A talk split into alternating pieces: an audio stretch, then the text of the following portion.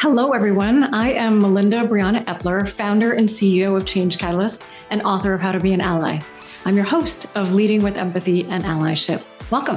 Allyship is about learning, showing empathy, and taking action. That process often includes learning, unlearning, and relearning, then building empathy for people with different experiences, and above all, taking consistent action. So each week we'll learn from somebody new. Please be open to new ways of thinking and understanding. You can learn more about my work and sign up to join us for a live recording at ally.cc. Let's get started. Today, our guest is Claudia Miller, career coach at Claudia T. Miller LLC. We'll be talking today about how we can all improve the pathway for women to be leaders in the workplace. And that includes a, a mindset shift that people with underrepresented identities can make to better negotiate and sell ourselves. And it also includes ways that managers and other folks around us can better support and advocate for women to be compensated and to be valued for what we're worth. So I'm really excited for you to join us today, Claudia. Welcome. Thank you so much. And I'm so excited to be here, and especially with some of the topics we're going to be discussing today. Yeah, absolutely. So, Claudia, can we start with your story? Uh, could you share where you grew up and how you made your way to becoming a career coach? All right. So I was born in Guatemala and I came to the US when I was four years old. So I'm the oldest in, my, in my family. And I'm also the first one to graduate past eighth grade. And now I hold a master's in public health policy and administration. And when I graduated from college, I did everything everyone told me. I did well in school. I did internships. I joined extracurricular activities. I networked. So I figured if I did everything, then once graduation came and I started applying to jobs, then I was just going to get a slew of interviews and I would get to hand select all these opportunities that I wanted to go after. And unfortunately, I had one interview and thankfully they offered me a job, but I at that point I felt helpless, hopeless, and shamed and embarrassed because I I didn't know what I was doing wrong. I did everything everyone told me to, but clearly that wasn't enough. And it didn't get me the results that I was looking for. So I knew then that I needed to figure out how am I going to advance in my career, especially knowing that I'm the only one in my family really going through this. It's not like I can connect with some of my family members or neighbors. So I knew I had to be very resourceful and I needed to figure this out. Otherwise, I'm going to continue seeing myself in these type of positions. And I never wanted to be in that position ever again. And that's when I invested a lot in, you know, reading courses, workshops. I worked with career coaches. I worked with resume writers. And I feel almost felt like nothing couldn't really apply or work for me, especially because I am Latina. So I'll take it into that cultural aspect of it as well. A lot related to my mindset, especially growing from humble beginnings. It was just a lot of things to get through. And when I really started seeing massive changes is when I started my side business as a virtual admin. And I applied business principles to my career. And that's when things just started shifting. It started skyrocketing.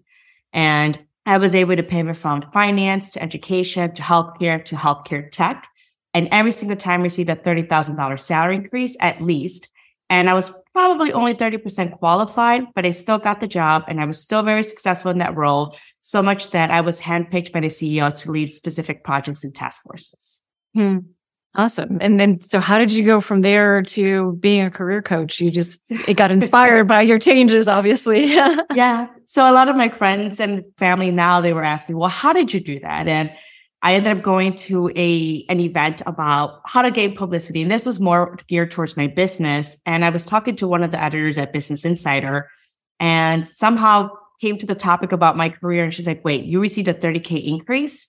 How did you do that? And I'm like, well, it's about principles. And all of a sudden, I found myself in front of Business Insider in a four part article where it highlighted that. And all of a sudden, I had over a million views, I think, in a day or two. And all of a sudden, people are asking me. And I didn't feel comfortable at the time because I only had tested it with friends and myself. So I did it almost like some cases where I'm pro bono and I started testing this out. Will it work across various industries and different levels of experience? And actually, it worked out better for them. So now I've had clients that have received anywhere between 30 and even up to $140,000 in additional earned income. And they've been able to pivot across various industries, landed their first manager, director, and you know, executive roles. And I primarily work with women and women of color. So even seeing more women in senior leadership roles really fulfilled that mission aspect as well. Plus seeing them and finally gaining that confidence and having control of their career um, really helped with the empowerment, not only for myself, because that's something I want to enjoy doing, but also for them and really seeing all of a sudden that change that they have in mindset. Yeah, and I I think it's really important too that eh, not everybody changes jobs because they want a salary increase. There's a lot, a huge, a growing number of people that are that have changed jobs over the last couple of years, in particular, that are looking for a career change, looking for um, more meaningful work, and and when you do that, when you're pivoting in any kind of a way, too, you have to retell your story, right? You have to rethink, you know, and reposition yourself as well, right? Correct. Yeah. And a lot of them, you know, it's finding that fulfilling job. And especially since COVID, working from home, a lot of them have had time to think and realize I don't want to spend hours commuting. I don't want to spend hours in the office. I actually can get more done while at home. I can spend time with my family and even take care of some of the household things that I can help or take care of my elderly parents or you know, family members and all these opportunities just opened up and they realized that they could still do their job successfully from home. And now there's, I've seen that massive change where they're finally realizing, I don't know why I'm in this role, don't like it, or I'm not thriving in it, or I want to learn something else and I want to find actually a job that is fulfilling for me. Absolutely. And then the last thing I will introduce is, is just how many layoffs we've seen in the tech industry. I'm here in San Francisco and the tech industry has had a number of layoffs over the last um, several months. And as a result, there are a lot of folks that are looking to position themselves in the workplace um, for those new jobs, uh, whatever that looks like for them. So there are lots of different reasons that people are looking for career changes, uh, moving up, getting bigger salaries and compensation more than just salary, right? And because they may have been laid off and, and so on. And so can you share some of the things that you see, especially when you're working with women of color in particular? What do you see? And I mean, you mentioned your story a bit. Do you see other folks with similar stories from different cultures experiencing similar things? Yes, definitely the biggest impact has been their confidence. So mm. they've been either passed up for promotions or they've been told you're doing stellar work, great job. We just don't have an opportunity for you to move upward right now at the moment. Oh, we can also give you a salary increase, even though we've had record high numbers for the company this past year. But just keep doing the job. And because you don't have that manager director experience, why don't we have you put you in that job, have you do it for the next two to three years without any additional pay or increase in title and just take on those responsibilities so that way you can acquire that experience. And then, you know, we can reconsider giving you that job title and salary increase. Whereas I don't see that as frequently as with men, but with women, they're being asked of this. And I do think that there's a two part process where the company should not be asking their employees to do these roles and you, they should be having a process within their companies to start developing upcoming leadership. You start grooming, you know, creating mentorships, um, be able to forge different types of programs where they can shadow different organizations. So that way you have a leadership talent pipeline that can move up, not having the person take on additional responsibilities without the pay and without the title increase. But there's also the other component of how many times are we going to let this happen to us? At some point, they can only have this power if we allow them to. So we were to say thank you, but I don't think that's reasonable. Or, you know, I just want to talk about an adjustment in compensation based on the added responsibilities.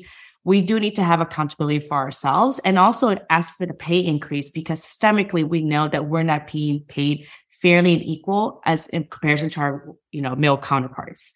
So really advocating for ourselves and having a company will be the ideal situation.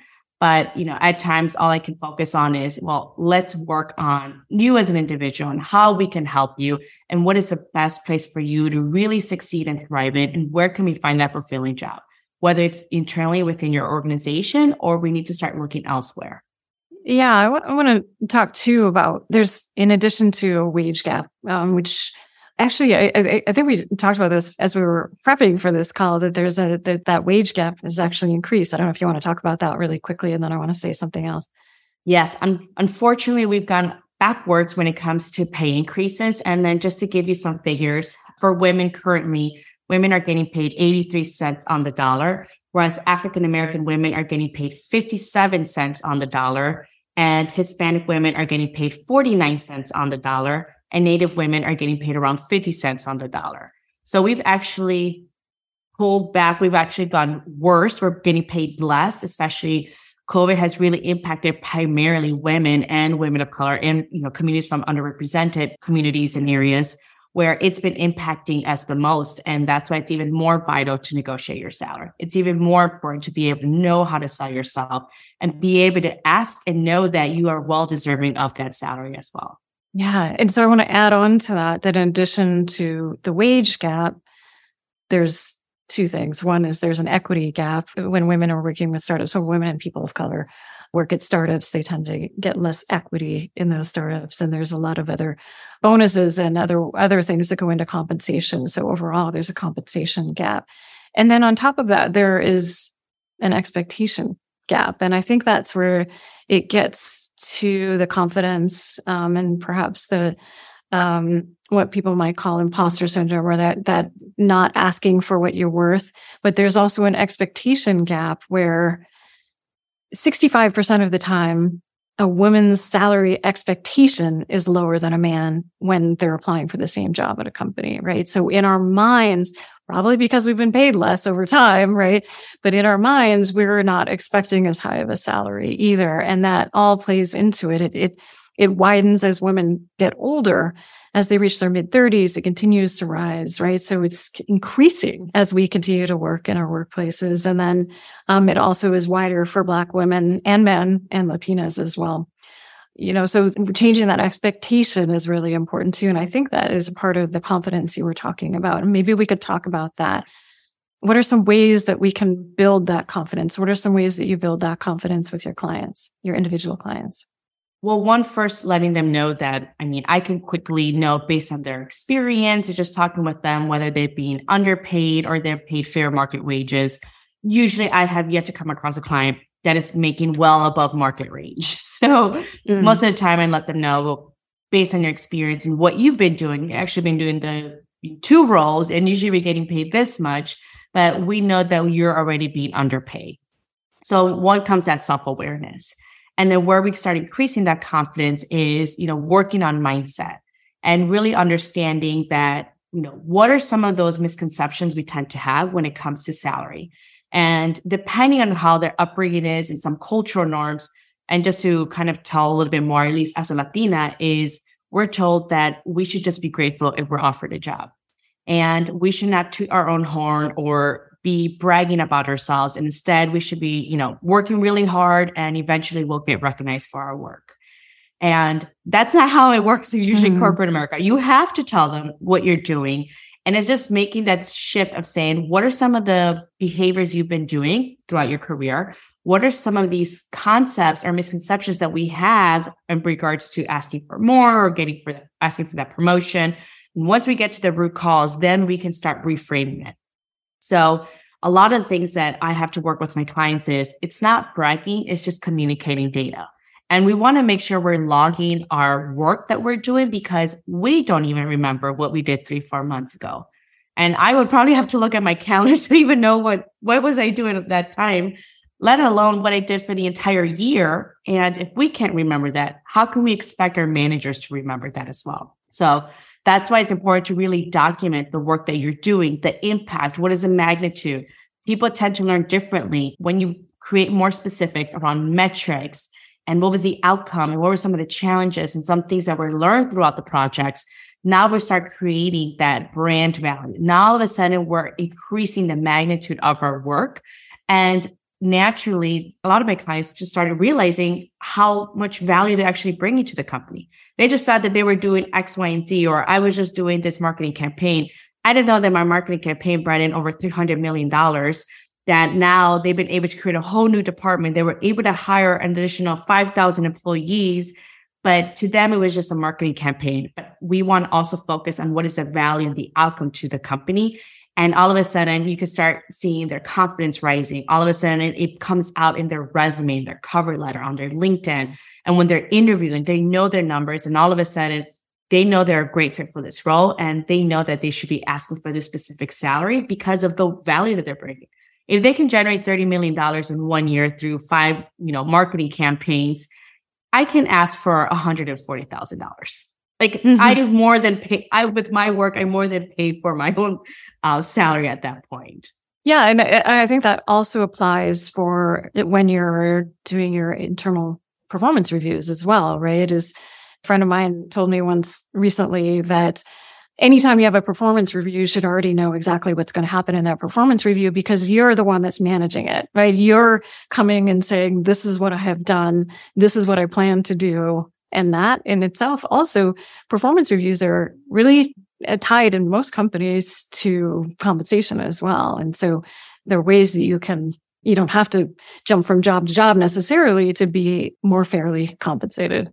Yes. And I would even add to that sometimes, and I've seen this in companies where they'll have a performance review, but it's after leadership has already nominated who they're bringing for a promotion, who's getting a salary increase, and how much they're receiving.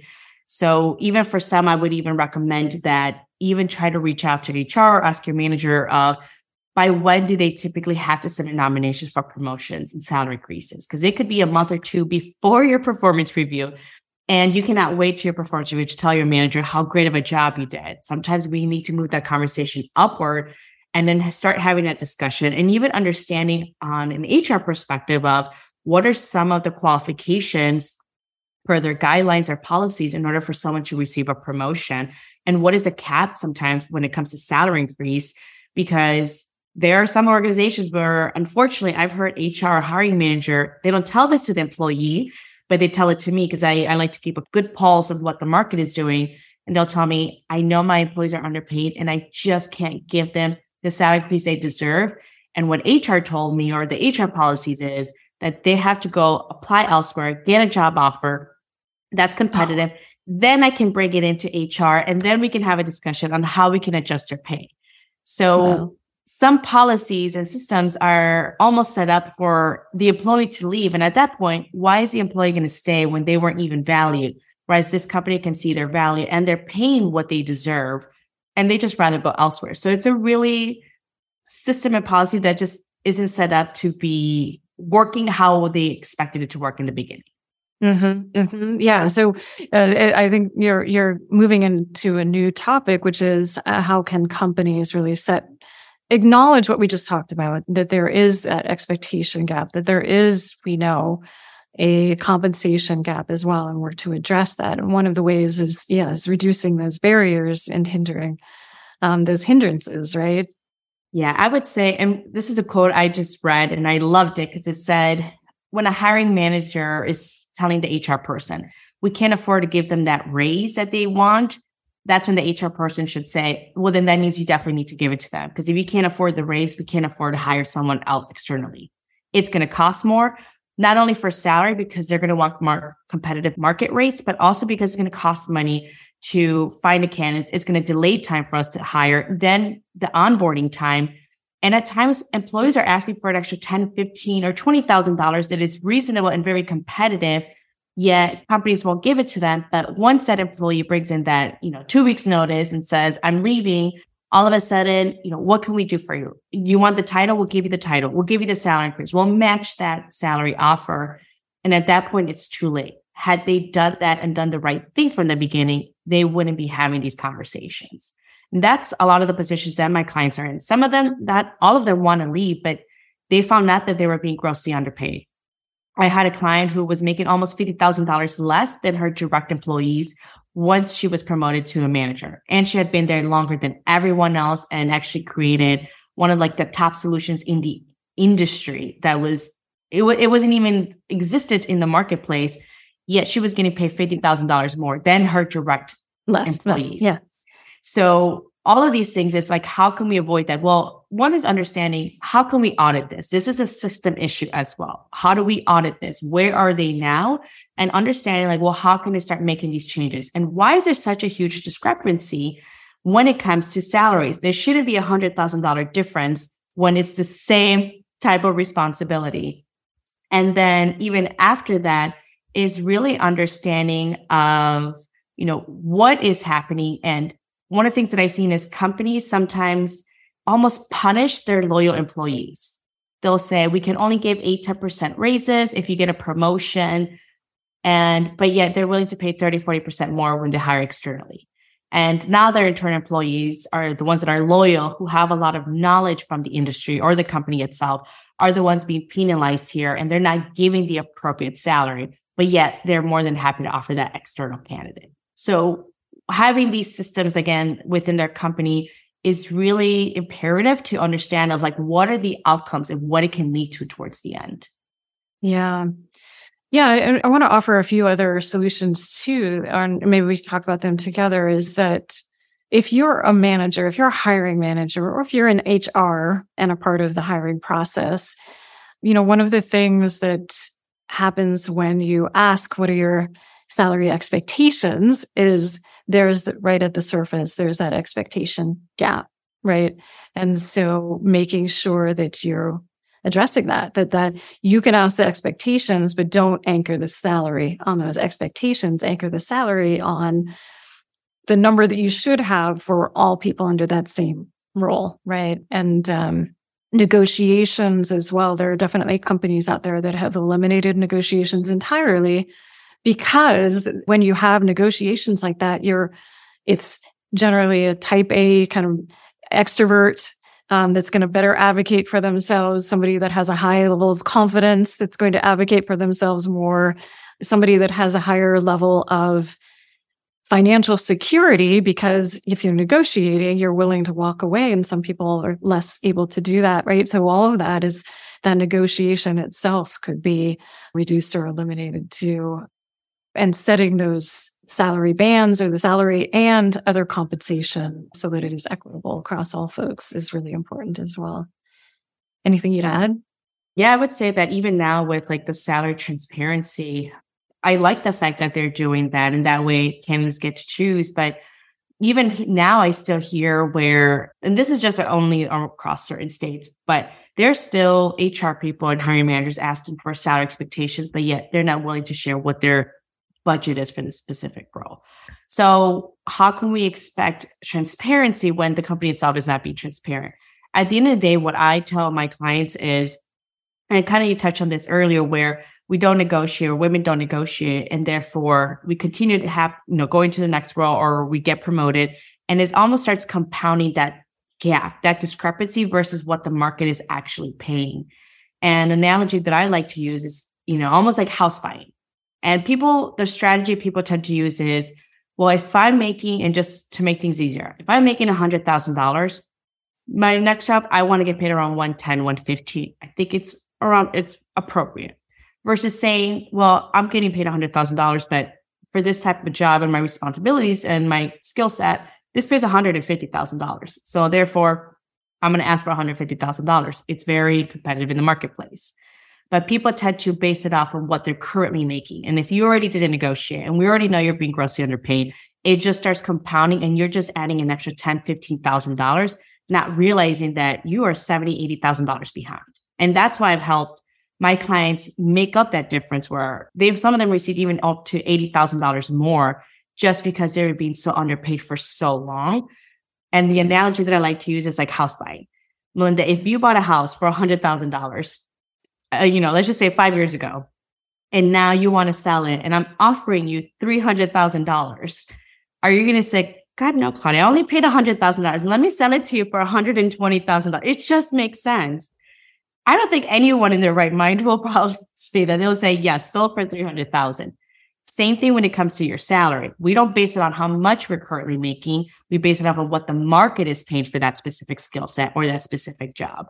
And that's how we need to start doing it. That's how you don't fall behind in your, you know, what you're getting paid. And it's not all about the money, but if you're doing the work, you might as well get compensated fairly and you can decide what you want to do. And I know with salary is never about the salary, but it's about the options that it can give you, especially for underrepresented communities, what it can do and the impact that it can make within our communities, within future generations, and what we do with it.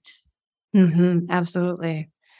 And as managers are really looking to create change, as HR folks, people leaders are working to create change, as companies overall are working to create change, what would you suggest that they do to improve to place more women in leadership roles to um, support women in growing into those leadership roles? Definitely, I would say, if possible, and especially if it's like an organizational level, like how we build a leadership talent pipeline. So not only do you know ask people to almost handpick or advocate, saying, you know, I want to be considered, I want to put myself, and I want to be part of this training. But to your point, and also almost it's geared towards those extroverts who are more than happy and have that confidence but also having managers really nominate, knowing that, you know, they have leadership skill sets, they'll be great. And on understanding like what does the overall leadership look like, not only just in the executive board, but also in the board itself. And, you know, we've seen data where, you know, when we have more women or a very diverse leadership board, there's increase in profitability, there's an increase in innovation and mitigates risk. So how can we start developing that? How can we start creating that diverse leadership? And also creating sponsorships and mentorship opportunities, whether it's in within that department or within the organization itself. That's how you can support and advocate. And always, you know, just because they said, let's just say that they're they're looking for $120,000, but you know you can pay 150, why not offer them that 140, 150 that they deserve? Just because that person doesn't know for whatever reason, yes, a manager, you can say, well, this is already what we had budgeted for. We understand that value because maybe that candidate doesn't know now that they deserve that pay, but if they find out later, they're either going to leave or they're going to be disgruntled employee. So it's just overall the right thing to do. Plus, it also it improves with motivation and with confidence, and they can understand the value that they're bringing. And as a manager, you can also help and educate and understanding overall how is the department performing, how is their work that they're doing impacting the overall company in itself, and where is that value stemming from.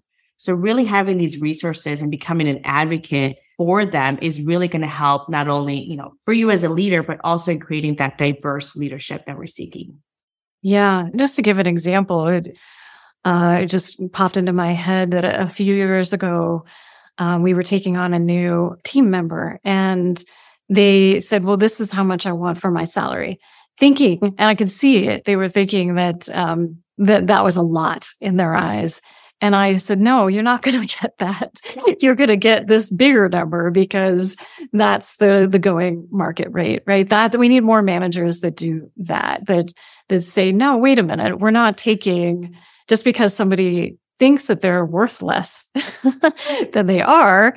Um, we're not taking that. We're saying that they're worth what they are and we're giving them that, that compensation. I think that is, that is really important as an ally, as a leader to invest in your team. And there is lots of data that shows that if you have disparity in wage that most people find out one way or another, right? And um, even if it's not transparent, most people figure that out at some point. And when they figure it out, most of them, most of the people who figure out, they leave, right? And so you want to be transparent, but also be equitable from the beginning, be fair in, in your wages from the beginning and, and note when somebody may have an expectation gap, when somebody may not have the confidence or lots of other things have come into play over the years that have changed how they present themselves.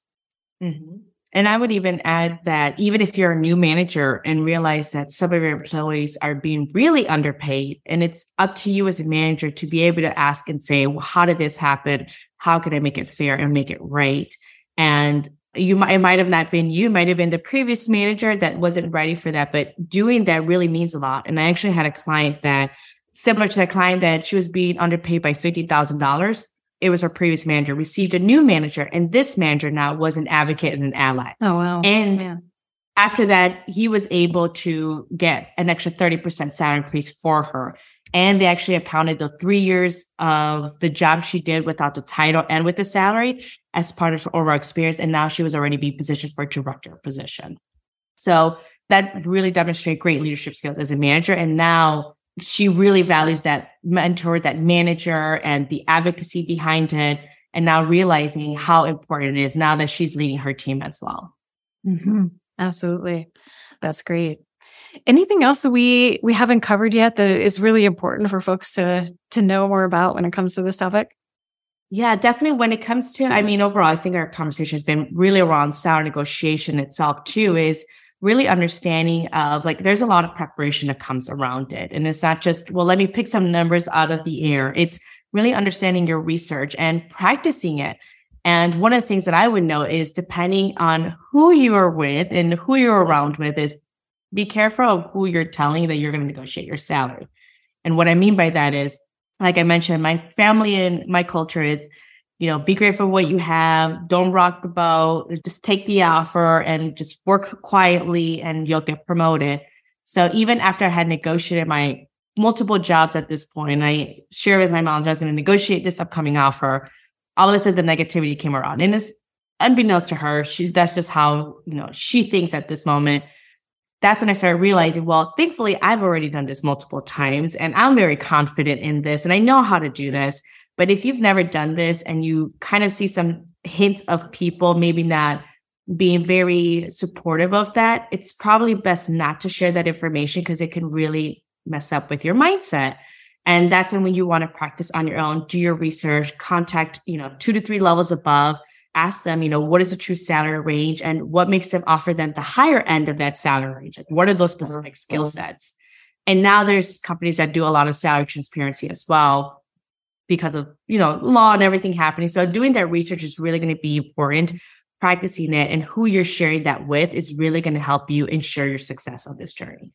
Yeah, and something we haven't really touched on much yet, too, is more than the negotiation of the salary, right? Is in order to um, step into leadership roles, we also have to position ourselves as leaders and tell our stories as a leader and and that gathering of data that you talked about earlier making sure that we're gathering data that shows that we have that leadership capacity. Is there anything you can recommend for folks to really think about how they position themselves as a leader to move up in an organization or move up in the industry?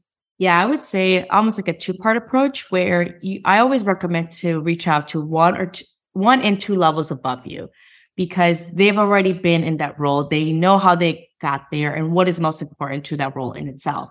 So really asking them like, what is most important? What are the hardest skills to hire for? What are some of the most challenges? What surprised you the most once you landed that first director or executive role? And having these answers, once you ask enough people, you'll start seeing a trend and what's really important. And then also as an individual right now is I call it the achievement portfolio. And that's when you want to start documenting everything that you've been doing. And like I mentioned, we don't remember what we do. And some of us may have different types of roles where there may be multiple projects, or it could be just one or two big projects in the year.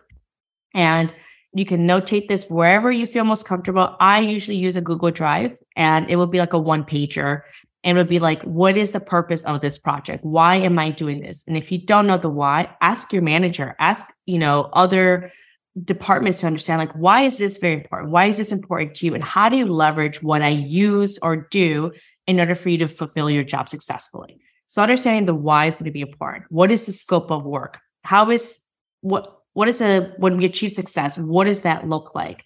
What were the steps taken? What were some of the challenges and obstacles? And what would you do differently had you done this role again or this project again? And with enough time within the year you'll have a really sized portfolio of all the work that you've done. And now it's easier to sell yourself and be able to tell that story. Cause you can say, you know, in the past year, I've worked on over 25 projects and this has impacted over you know, 5 million of our users.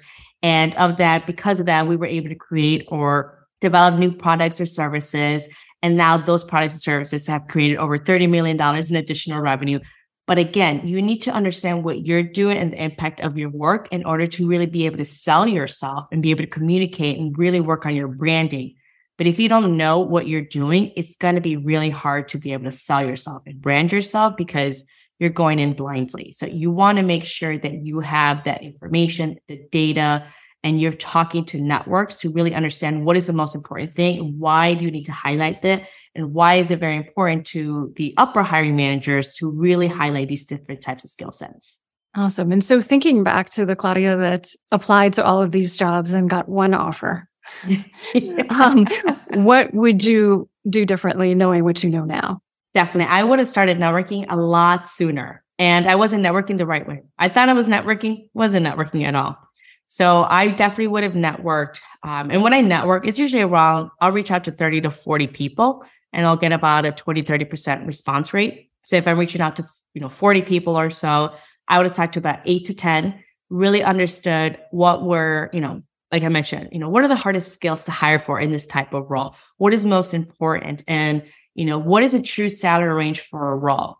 Most people will not tell you what a salary range is for that currently. But when you're two, three levels above and you ask them, you know, back in the day when you were, hmm. you know, an entry level, do you, you know, what is a good salary range I can, I should be asking? People are comfortable sharing that information. They might say, oh, back in the day, I used to get paid this much. Or they might say, you know what, it's been a while since I've done that role, but I, this is how much I pay my employees and it's within this range. And once they offer you that advice is, well, what makes you offer them the higher end of that salary range? And we're understanding what is that skill set? Is it something I can acquire on a weekend? Is it like a Udemy course? Is it just having a foundation of knowledge? Or maybe you already have that, but that's something you need to really highlight because you know that's very valuable to that, you know, specific hiring manager type. And then once I've gathered that information, then worked on my resume, my cover letter. I don't think LinkedIn was popular back then, but had it been now, I would update my LinkedIn profile, worked on my interviewing skills, really workshop that in. So when the time came, I can leverage those networks, find opportunities, apply to jobs with a really well written resume as well. And I will be ready for any interview, whether it happened tomorrow or in a week, because I've already prepared for these types of conversations. I already know the compensation that I want and that I'm going to be asking for and how to pull these levers to position me as a sought after candidate. Awesome. I love it. Uh, so at the end of every episode, now I ask if you could share what is one action that you would like people to take coming away from this episode today? What action would you like people to take? Well, one question I have for them is how do you know you're not being underpaid? How do you know? And you might say, why negotiate my salary? Just because you negotiate your salary doesn't mean you're not being underpaid. How do you know you're not being underpaid? So if you want to know and you truly want to understand, well, I don't know if I'm not being underpaid. Best way is to reach out to people that are two to three levels above you. So if you're a manager, reach out to director or senior director. If you're an individual contributor, reach out to manager or director level, whether it's internally, externally, through your networks, or you want to go and contact people through LinkedIn and then ask that question. You know, I would love your expertise and insights. You know, I've been in this role or I've been in this industry for quite some time and I'm looking to move to the next step in my career, but I want to know what is a true salary range for this role? And once you ask enough people, you'll start seeing that range. And then you get to choose what range you want to be in. Not just because that's what's given. If it's a $30,000 range, well, I want to be in the top 10,000. So ask yourself, how do I know I'm not being underpaid? And then go and execute and figure out, are you being underpaid? Yes or no? Because I guarantee at least 98% of your listeners are probably being underpaid, mm-hmm. especially if you've been in your role for over three years at the same company. Mm-hmm. Great. And Claudia, where can people learn more about you and your work? At claudiatmiller.com. You can also follow me on LinkedIn, um, Claudia T. Miller, and on Instagram as well at Claudia T. Miller. Fantastic. Thank you for this conversation. Appreciate you. Thank you so much, Melinda. We'll share resources and a transcript from this discussion at ally.cc. And please make sure to subscribe to our channel and rate this show. It makes a difference for us. Thank you for being part of our community. And remember, the more we take action, the more we grow as humans and as leaders, and the more we transform our communities. So, what action will you take today? Let us know your actions by emailing podcast at changecatalyst.co or reaching out on social media. And Leading with Empathy and Allyship is a show by Change Catalyst where we build inclusive innovation through training, consulting, and events. You can learn more about us at changecatalyst.co. So let's keep building allyship across our communities and around the world. Thank you for listening.